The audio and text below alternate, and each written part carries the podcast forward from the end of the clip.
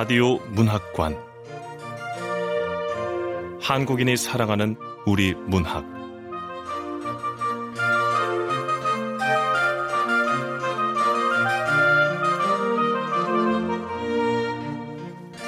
안녕하세요. 아나운서 태희경입니다. KBS 라디오 문학관 오늘 함께 하실 작품은 김종일 작가의 널 살려야 하는 여섯 가지 이유입니다. 김종일 작가는 1975년 천안에서 태어났습니다.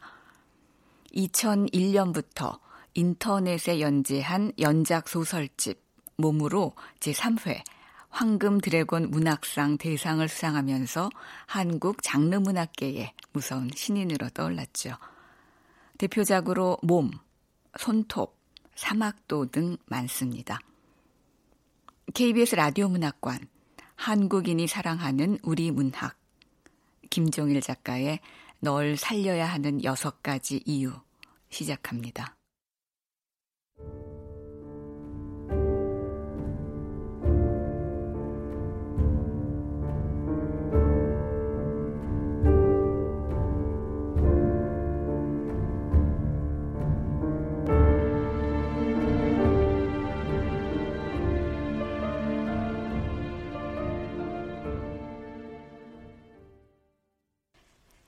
작년 7월 8일. 그날을 어떻게 잊을 수 있을까? 난 여전히 7월 8일에 살고 있어. 사랑하는 내 딸 세연아. 그날 네가 했던 말 기억나니?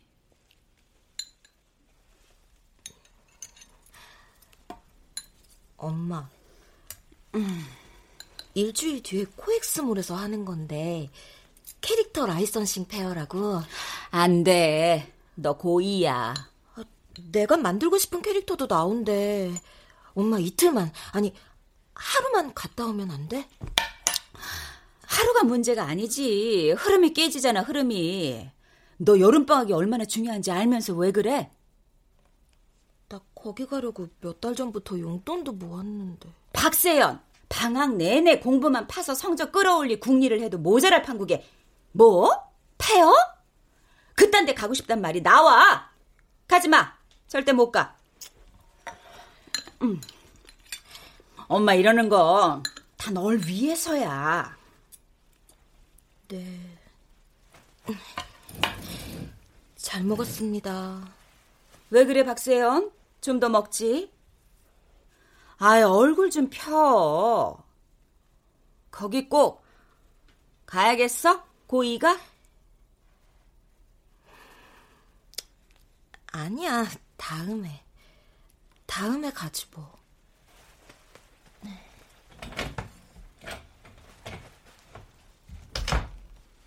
힘없이 방문을 닫고 들어가는 네가 안쓰럽긴 했지만 그냥 내버려 뒀어. 네 아빠와 이혼하고 홀로 너를 키운 지 6년. 난 보란 듯이 널 명문대에 보내고 싶었거든.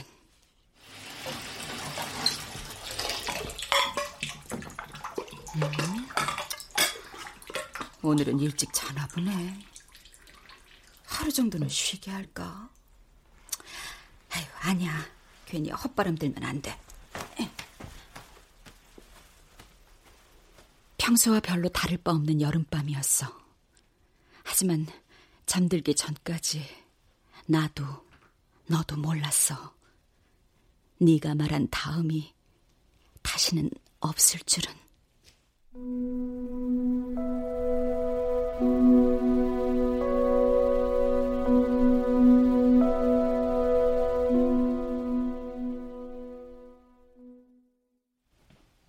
그날 밤 머리맡에서 울리는 노랫소리에 잠에서 깼어.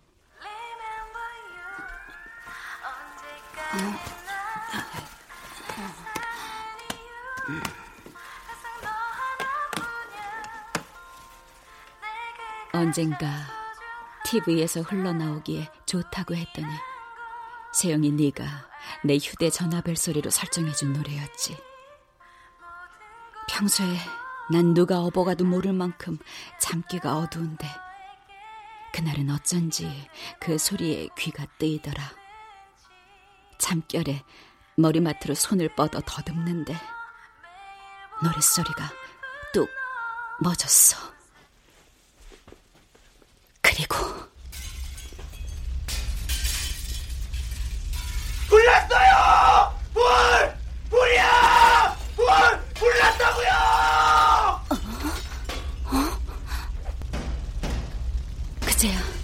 아파트 밖에서 누가 내지르는 고함과 유리창 박살나는 소리가 들리더라. 눈을 떴는데 천장이 안 보여.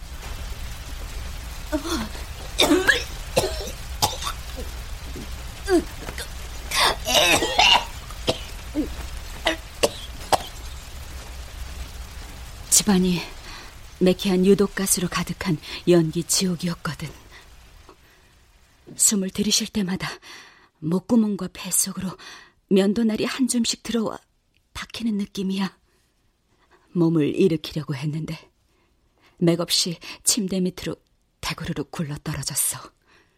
눈물 콧물 쏟아내면서 방바닥을 푹푹 기었지.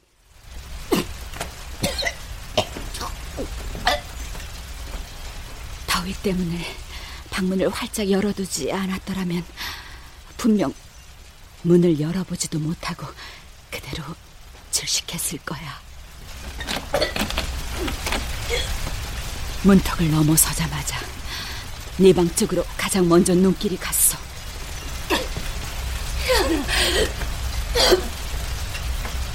어떻게든 방문을 열고 널 밖으로 끄집어내야 하는데 나한테는 네 방문 손잡이를 잡아 돌릴 힘도 없었어.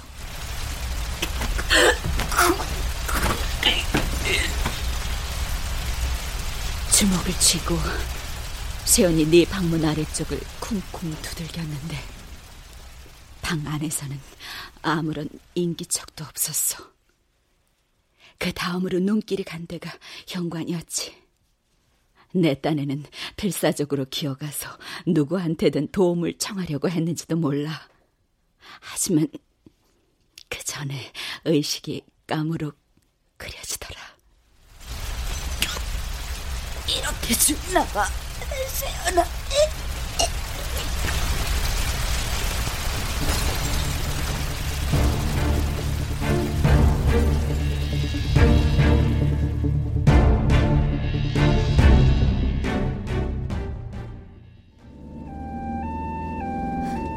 제 말 들리세요?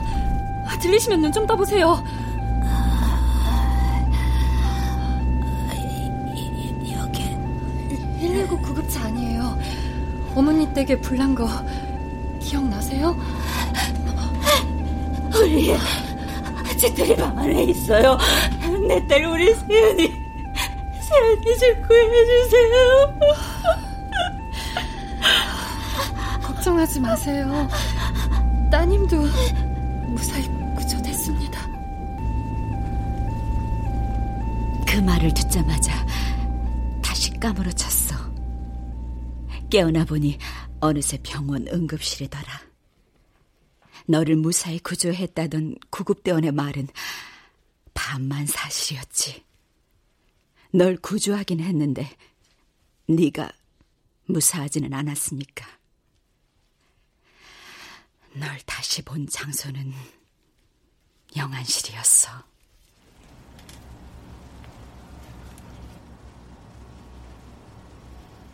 참 이상해. 그 뒤로는 모든 기억이 하얗게 타버린 듯 희미하기만 하거든.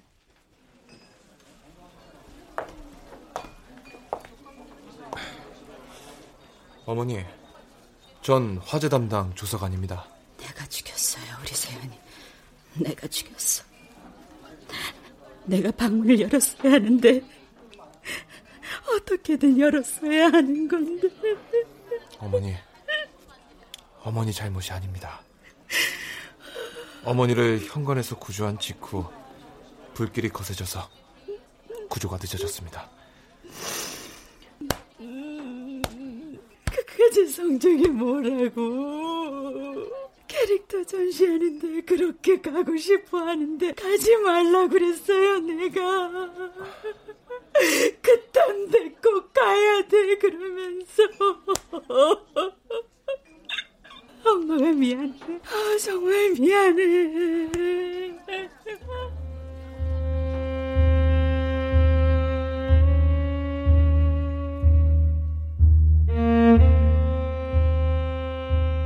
장례식장에서부터 추모공원에까지 널 어떻게 보냈는지, 내가 어떻게 집으로 돌아왔는지, 불에 그을린 집안은 또 어떻게 치웠으며, 어쩌다 PTSD 환우들의 모임에 흘러들게 되었는지도 잘 모르겠어.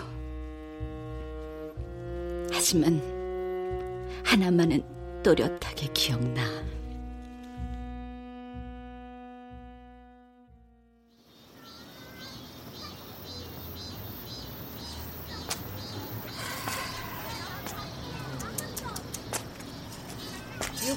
육백일오지요. 네, 할머니.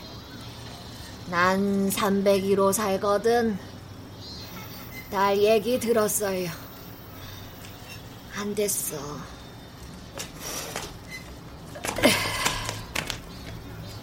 제가 못나서 딸을 먼저. 아이고. 애미 마음이 그렇지. 자식 앞세우면 다 내 탓 같고. 전 우리 세연이 없이 못 사는데. 모진 놈 옆에 있다가 벼락 맞는다더니만 싸움은 501호에서 났는데 피해는 애꿎은 601호가 다 받네. 네? 501호에서 싸움이 났어요? 501호에 혼자 살던 여자 아, 있잖아요, 왜? 네.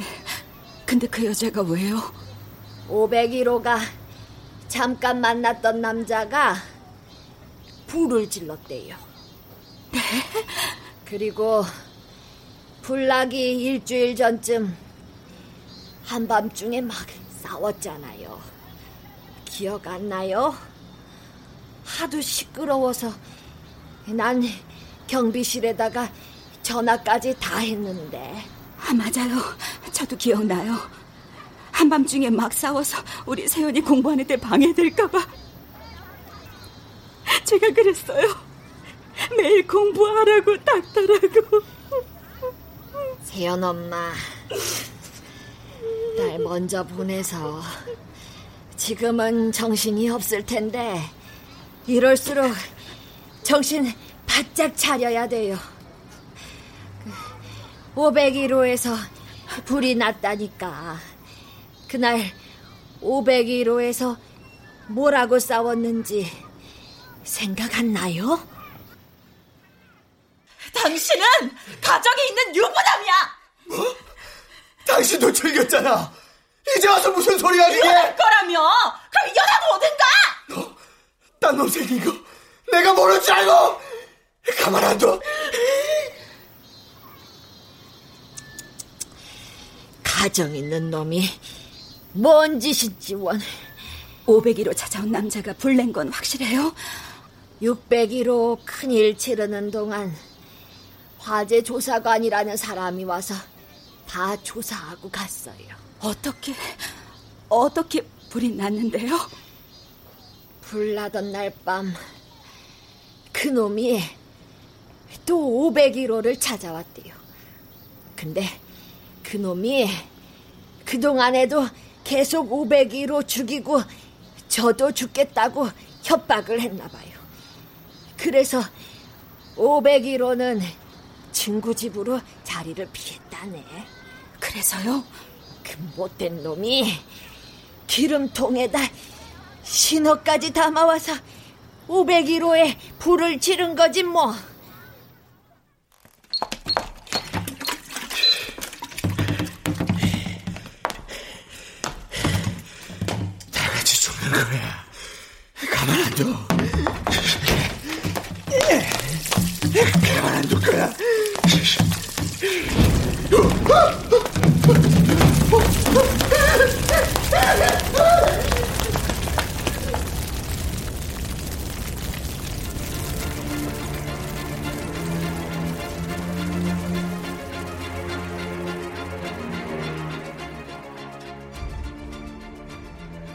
불을 질러버리고 죽어버리겠다던 그놈은 제 장담과 달리 불을 내자마자 허둥지둥 달아났어.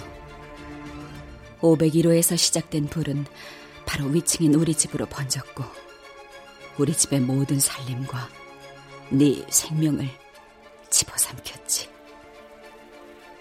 그런 짓을 저지르고 경찰에 쫓기는 와중에도 그놈은 501호 여자에게 한 번만 더 만나달라고 연락을 했더래. 결국 공중전화 부스의 위치를 추적한 경찰에 잡혔지만 그놈, 널 죽인 그놈은 끝내 후회하지도 뉘우치지도 않았대.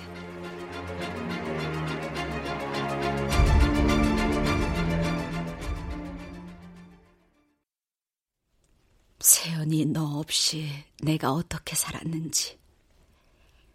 가을이 지나고 겨울이 와도 모든 것이 시들했어. 정신과 주치의가 외상후 스트레스 장애 PTSD라 부르는 모임에 나가보라고 해서 그 모임에 나가는 날 아니면 아예 외출도 안 했지. 마음의 상처는 안으로만 갖고 있다고 해서 치유되는 게 아닙니다. 밖으로 끄집어 내셔야 해요. 골문 상처가 터져야 낫듯이요. 자, 다음은 누구 차례죠? 세연이 어머니?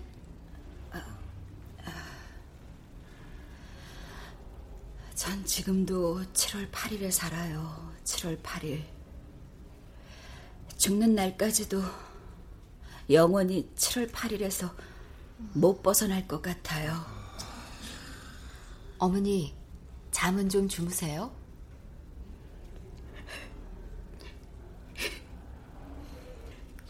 요즘 우리 세훈이가 꿈에 나오질 않습니다. 죽어서도 날 원망하나 봐요. 우리 세연이가 마지막으로 한 말이 뭔지 알아요? 다음에 가지 뭐. 그렇게 가고 싶어 했는데 끝까지 성적이 뭐라고. 어머니 잘못이 아니에요. 외상후 스트레스 장애 모임에서 유심히 나를 지켜보던 한 남자가 있었어. 모임을 마치고 나오던 길에 그 남자가 따라오더라. 세영이 어머니, 저 잠시만요. 네? 딱딱이라고 아십니까? 뭐야 이 사람 딱딱이라니. 조금 전 모임에서 내 잘못 아니라고 한 사람이잖아. 아, 아니요, 몰라요. 아, 전 바빠서 그만. 세연이를 살리고 싶지 않으세요? 당신 뭐야? 사이비 종교야? 아님 사기꾼이야? 죽은 내 딸을 살리고 싶냐고? 아니, 날 죽여줘. 죽지 못해 살고 있으니까 차라리 날 죽여달라고. 겨우겨우 살고 있는데. 죽고 싶은 그 심정, 살아도 산 것 같지 않은 그 심정, 누구보다 잘 알아서 그래요. 나도 재작년에 교통사고로 아들을 잃었거든요. 근데 전 살렸어요. 자, 이 핸드폰 사진 좀 보세요. 뭐예요? 제 아들입니다. 전 재작년에 교통사고로 죽은 내 아들을 살렸습니다. 네, 미쳤다고 생각할 수 있어요. 지금 제 말이 안 믿어지는 거 당연합니다. 그래, 너 말 잘했다. 미친놈의 사기구나. 이 모임에도 그만 나와야겠어. 세연이 어머니, 세연이를 살려야 할 이유가 몇 가지나 되죠.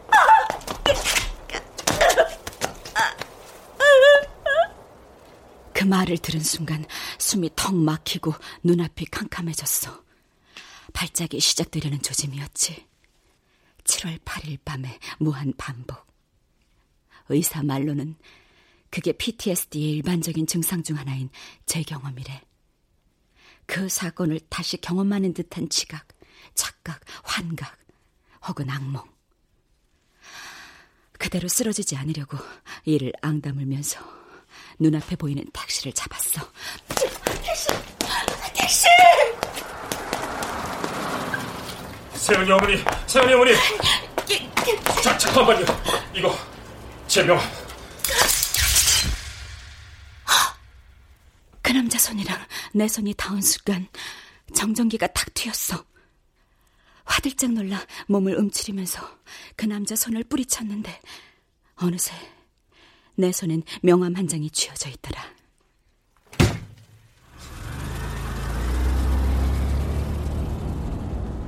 내가 떠나온 자리에 우두커니 서서 이쪽을 바라보는 남자가 사이드 미러로 보였지. 세연이를 살려야 할 이유가 몇 가지나 되죠? 널 살려야 하는 이유라. 고민할 가치도 없는 말이었어.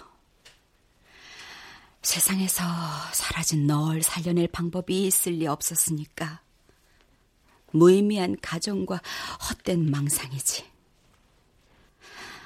하지만 널 살려야 하는 이유는 차고 넘쳤어. 무엇보다 난 널 한 번만이라도 다시 보고 싶거든. 엄마! 엄마! 눈이 작아도 눈웃음이 귀여웠던 너.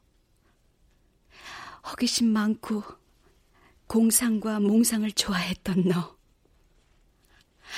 오래전 네가 했던 말이 기억나. 내가 생일 선물로 사준 게임기로 이상한 동작을 하던 중이었지.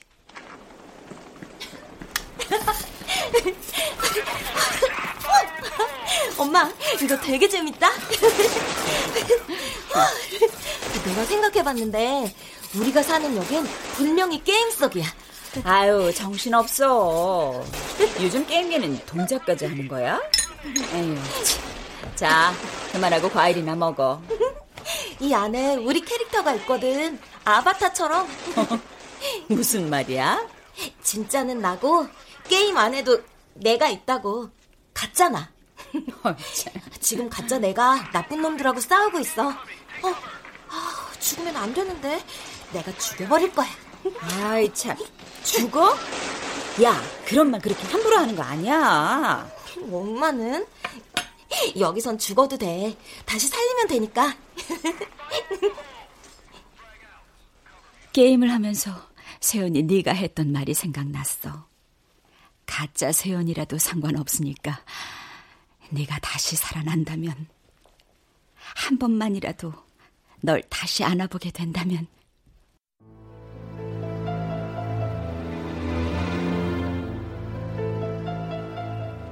널 살려야 하는 첫 번째 이유는 그거야. 재회.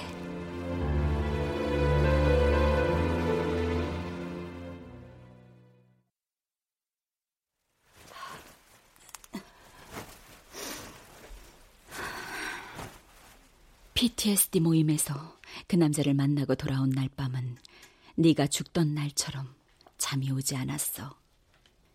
화재 조사관이 그랬어. 그날 그놈이 501호에 불을 지른 시각은 정확히 자정 3분 전 밤 11시 57분입니다. 죽일 놈. 왜 하필 우리한테. 그러면서 멍하니 침대 옆 탁자 위에 시계를 바라봤는데 11시 57분.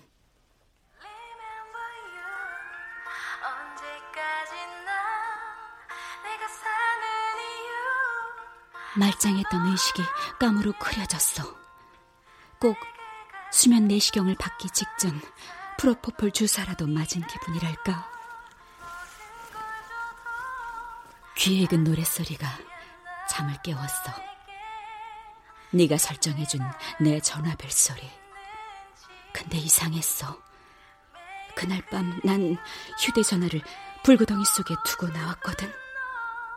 그 뒤에 전화기를 새로 구입했고 전화벨은 기본벨에서 손도 대지 않았어. 그런데 대체 어떻게? 그때 노랫소리가 뚝 멎더라. 불났어요! 불! 불이야! 불! 불났다고요! 아파트 밖에서 누가 내지르는 고함과 유리창 박살나는 소리. 그제야 눈을 떠보니 침대에 누워 버르적거리는 내가 보였어.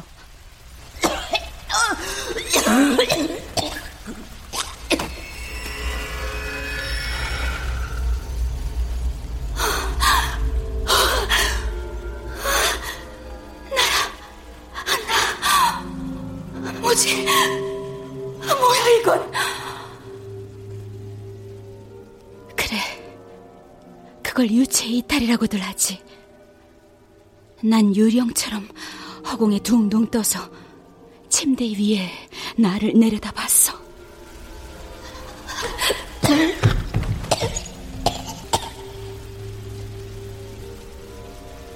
매캐한 유독가스로 가득한 연기 지옥 속에서 내가 몸을 일으키려다 침대 밑으로 대구르르 굴러 떨어지고 허파과리가 입 밖으로 쏟아져 나오도록 굴럭대고 눈물과 콧물을 펑펑 쏟아내면서 방바닥을 북북 기어가는 모습까지 지켜보면서도 아무것도 하지 못했어.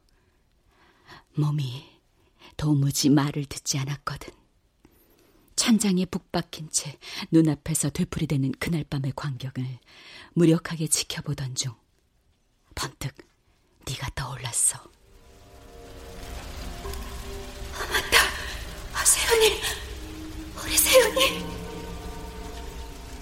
온 정신을 내게로 집중하니 가위에 눌렸던 몸이 풀리듯 서서히 시선이 움직이기 시작했어.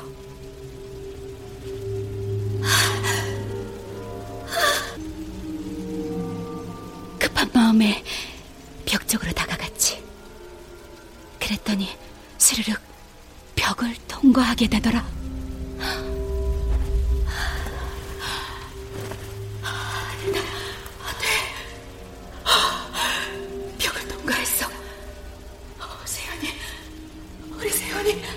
네 방에 눈앞에 드러난 순간 비명을 지를 뻔했어. 널 봤거든. 스마트폰을 꼭 쥔 채 바닥에 쓰러져 있는 널.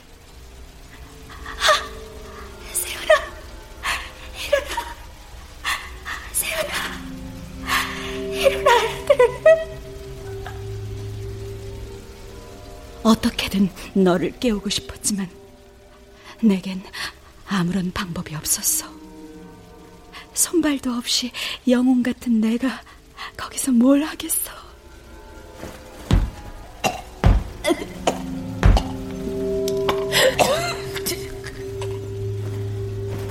방 너머에서 내가 방문을 쿵쿵 두드리는 소리가 났어. 하지만 넌 반응이 전혀 없었어. 눈 떠봐. 얼른 밖으로 나가. 네 귓가로 다가들어 아무리 외쳐봐도 음소거된 TV 화면 속처럼 아무런 소리가 나지 않더라.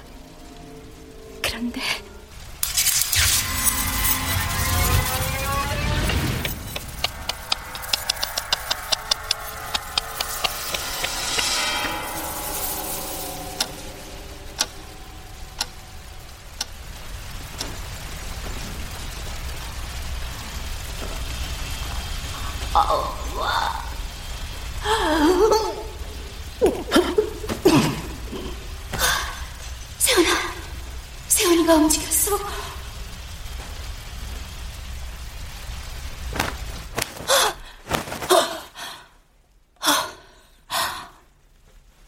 비명을 지르며 눈을 떴을 때 시계의 숫자는 12시 5분. 잠든 지 채 10분도 지나지 않은 셈이었는데 온몸이 식은땀으로 흥건하더라. 꿈이었나? 아니면 정신과 의사가 말했던 제 경험이었을까? 하지만 이전에 익히 겪었던 발작 같은 제 경험들과는 분명 달랐어. 현실보다 더 생생한 건 그렇다 쳐도 내가 유체 이탈이라도 한 듯 그날의 사건을 제3자의 눈으로 지켜본 적은 여태껏 한 번도 없었거든.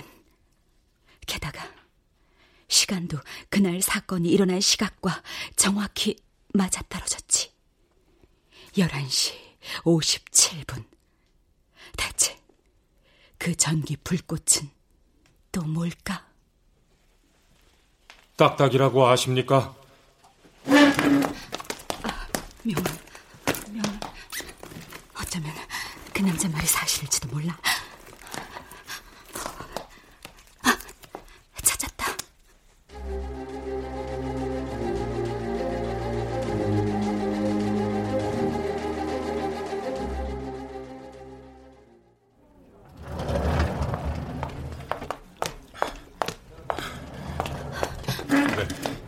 세은이 어머니. 아침 일찍 전화드려서 죄송해요. 이상한 여자라고 생각할지 모르지만. 아, 아니, 아닙니다. 저도 경험했다니까요. 충분히 이해합니다. 이건 어떻게 설명을 할 수가 있을까요? 내가 허공에 떠서 날 봤다니까요.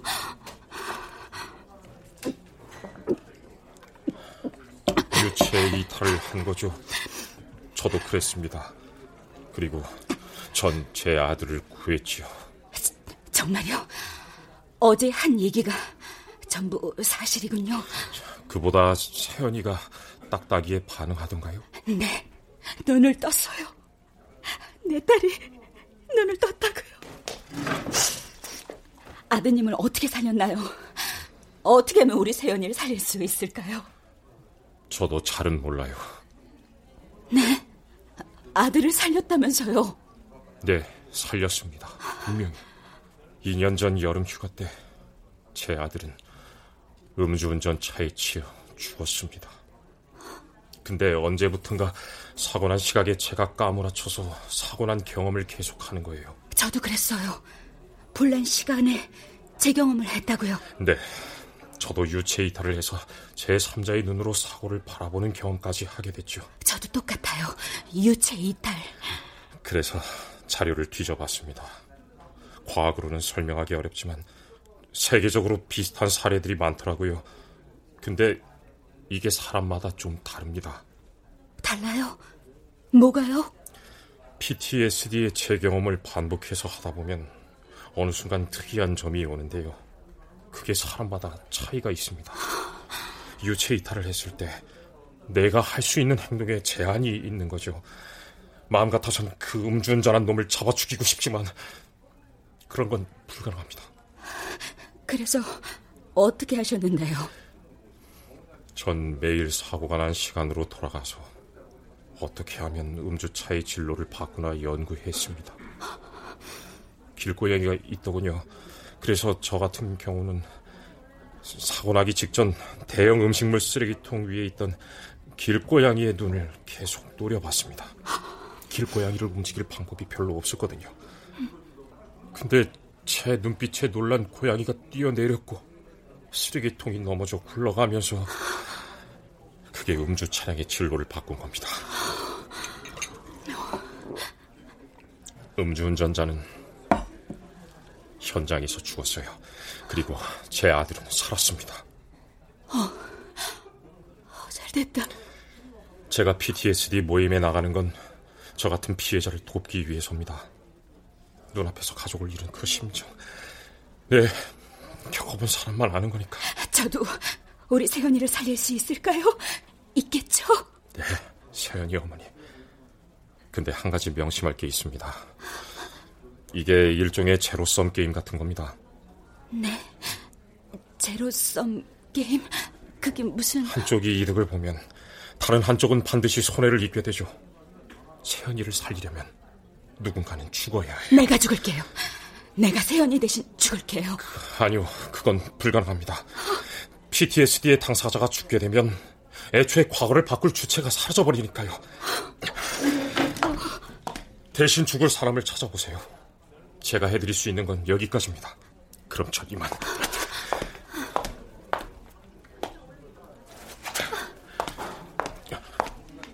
명심하세요. 세연이를 살릴 사람은 세연이 어머님뿐입니다.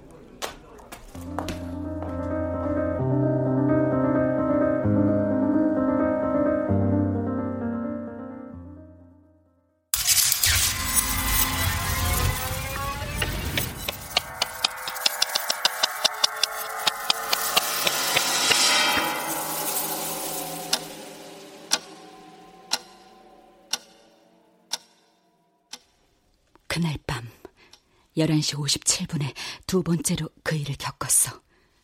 그때는 좀 더 적극적으로 널 살려보려고 했어. 하지만 아무리 용을 써도 방법을 모르겠는 거야. 다만 몰랐던 사실 하나를 알게 됐지.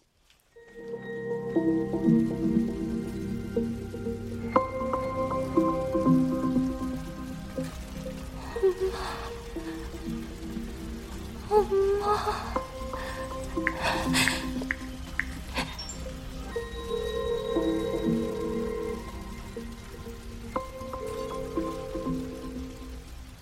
그날 밤 너는 의식을 잃기 전 마지막으로 나에게 전화를 걸었던 거야. 거기까지 지켜보고서야 날 깨웠던 전화벨이 기억나더라. 내가 겪는 제 경험이 내 의식 속의 환각이 아니라 진짜 과거 속이라면 분명 통신사에도 기록이 남아있겠지. 다음 날 아침 통신사 대리점이 문을 열자마자 찾아갔어. 고객님이 같은 번호를 쓰고 계시기 때문에 통화 기록은 조회가 가능합니다.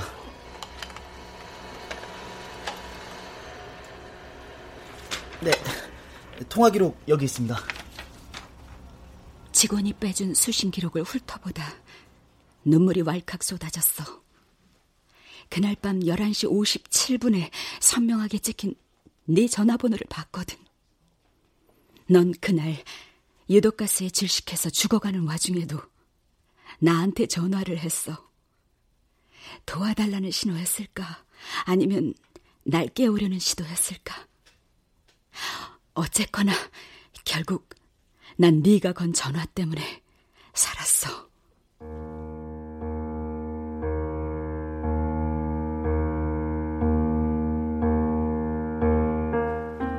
보답. 그게 바로 널 살려야 하는 두 번째 이유야.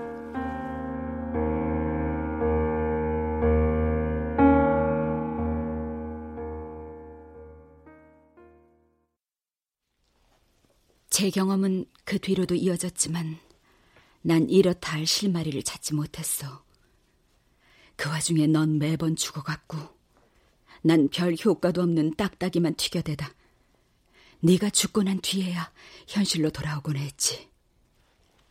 남자가 말한 제로섬 게임의 법칙을 어떻게 해결해야 할지 막막하더라. 세연이를 살리려면 누군가는 죽어야 해요. 너를 대신해서 딱 한 사람을 죽여야 한다면 누굴 골라야 할까? 501호가 잠깐 만났던 남자가 불을 질렀대요.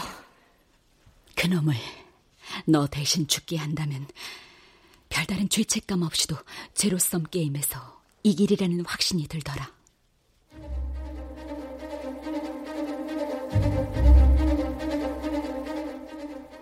널 살려야 하는 세 번째 이유가 바로 그거야. 인과응보.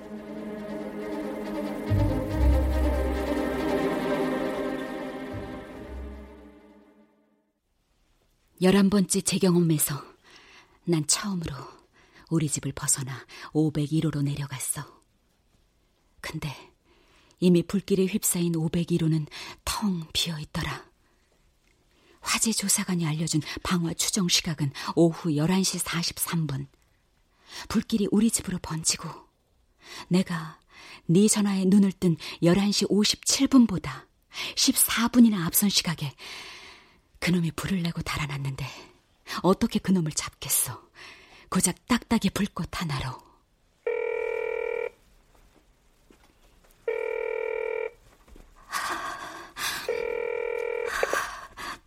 여보세요. 아, 저 세연이 엄마예요. 밤늦게 죄송해요. 밤늦게 전화하신 건 괜찮은데 제가 해드릴 수 있는 건 다 말씀드려서. 계속 제 경험만 하고 눈앞에서 우리의 죽는 걸 계속 지켜보니까 빨리 구해야 하는데 미치겠어요. 네, 맞아요. 자식이 죽어가는 걸 계속 지켜봐야 하는 건 정말 최악의 고문이죠. 전 가끔 그런 생각을 해요. 내가 그런 고문을 수십 번 이겨냈으니까 신이 나한테 아들을 돌려준 거라고요. 제발. 전 그런 고문 수십 번 아닌 수백 번 겪어도 좋으니까 우리 딸만 살릴 수 있다면. 세연이 어머니 약해지시면 안 됩니다. 저도 수십 번 시행착오를 하면서 방법을 찾았거든요. 분명한 건 세연이를 구할 사람은 어머니뿐이라는 것. 그럼. 어, 세연아, 엄마가 널 구할 수 있을까? 어떻게 하면 되는지 방법 좀 알려줘. 어? 아빠가 그랬어. 난 엄마 자격도 없다고. 원해서 결혼한 게 아니야. 세연이 너 가진 줄도 몰랐어. 엄마가 될 준비가 안 됐는데 널 낳은 거야. 넌 유난히 잠투정이 심했어. 밤새도록 잠 안 자고 칭얼댈 때 내가 막 소리쳤거든. 제발 잠 좀 자자. 그때마다 네 아빠 하나도 안 도와주고 소리만 쳤어. 당신은 엄마 자격 없어. 네 아빠 결혼하고 나서도 계속 바람 피다가 나처럼 능력 없는 여자하고는 살 수가 없대. 그래서 나 혼자서도 얼마든지 내 딸 잘 키울 수 있다는 거 보여주고 싶어서. 보험 설계사 하는 것 힘들었지만 너한테 힘든 내색 한 번 안 했고 너한텐 공부만 하라고 그랬어. 왜 그랬을까? 우리 세연이 좋아하는 거 하지 말라 그러고 사랑한다는 말도 안 해주고 미안하다는 말도 못했어. 세연아.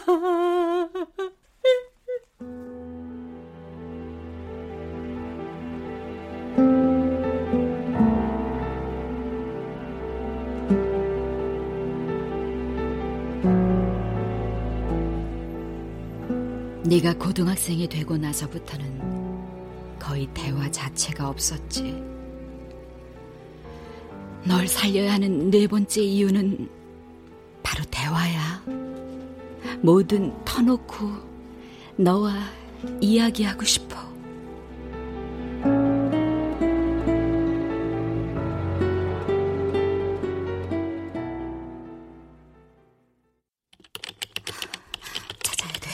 어떻게든 찾아낼 거야. 제 경험, 유체 이탈, 시간 여행. 어, 찾았다. 결정적인 실마리는 한편의 영화에서 찾아냈어. 시간 여행과 관련된 자료를 수집하다 동영상을 보게 됐지.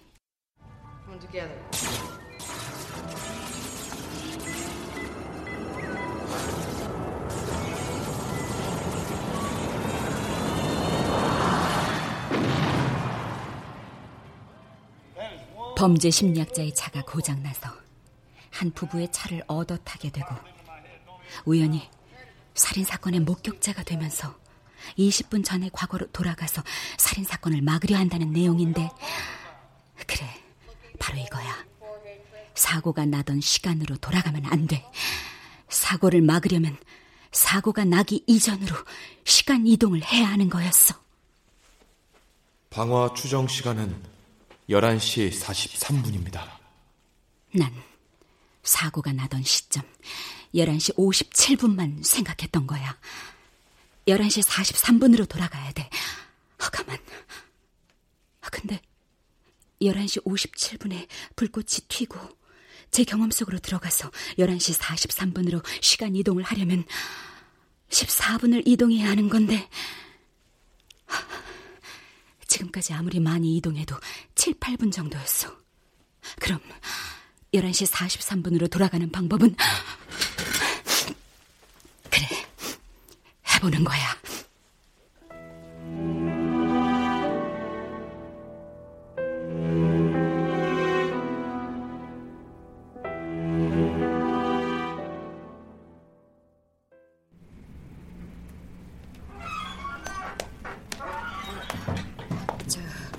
여기 호신용 전기 충격기 있어요? 종류가 많은데 어떤 걸 찾으시나? 단 한 방에 사람을 기절시킬 수 있는 충격기요. 에? 에이, 이 아줌마 큰일 날 소리 하시네. 그런 건 허가를 받아야 돼요. 단순한 호신용이면 모를까. 아, 그럼 호신용 전기 충격기라도 주세요. 예. 요즘 여자 혼자 밤길 다니기가 무섭죠? 난 11시 43분에 제 경험 속으로 들어갈 거야. 전기 충격기의 불꽃을 이용해서 물론 막연한 기대와 억측에 불과한지 몰라도 내게는 선택의 여지가 없어. 아무리 호신용이라도 전기 충격기로 충격을 가했을 때 어떻게 될지는 아무도 몰라. 난 모험을 걸 거야. 세연이 너만 살릴 수 있다면 전기 충격기가 아니라 전기 의자에라도 앉을 각오가 돼 있으니까. 널 살리는 일은 나를 살리는 일이기도 해.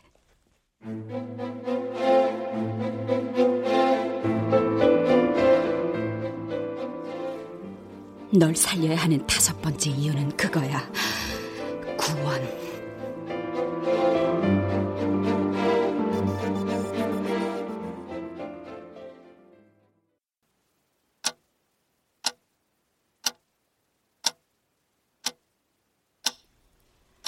오늘 밤이 디데이야. 탁자 위의 시계가 벌써 11시 42분을 가리키네. 이제 1분 남았어. 가슴이 두근거리고 입속이 바짝바짝 말라와. 내가 해낼 수 있을까, 세연아?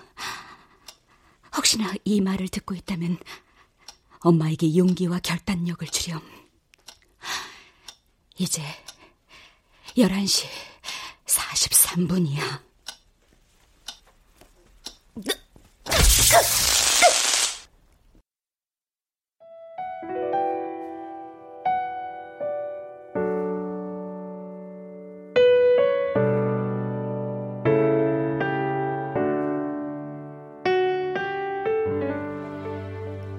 까만 장막에 눈앞으로 와락 다가드는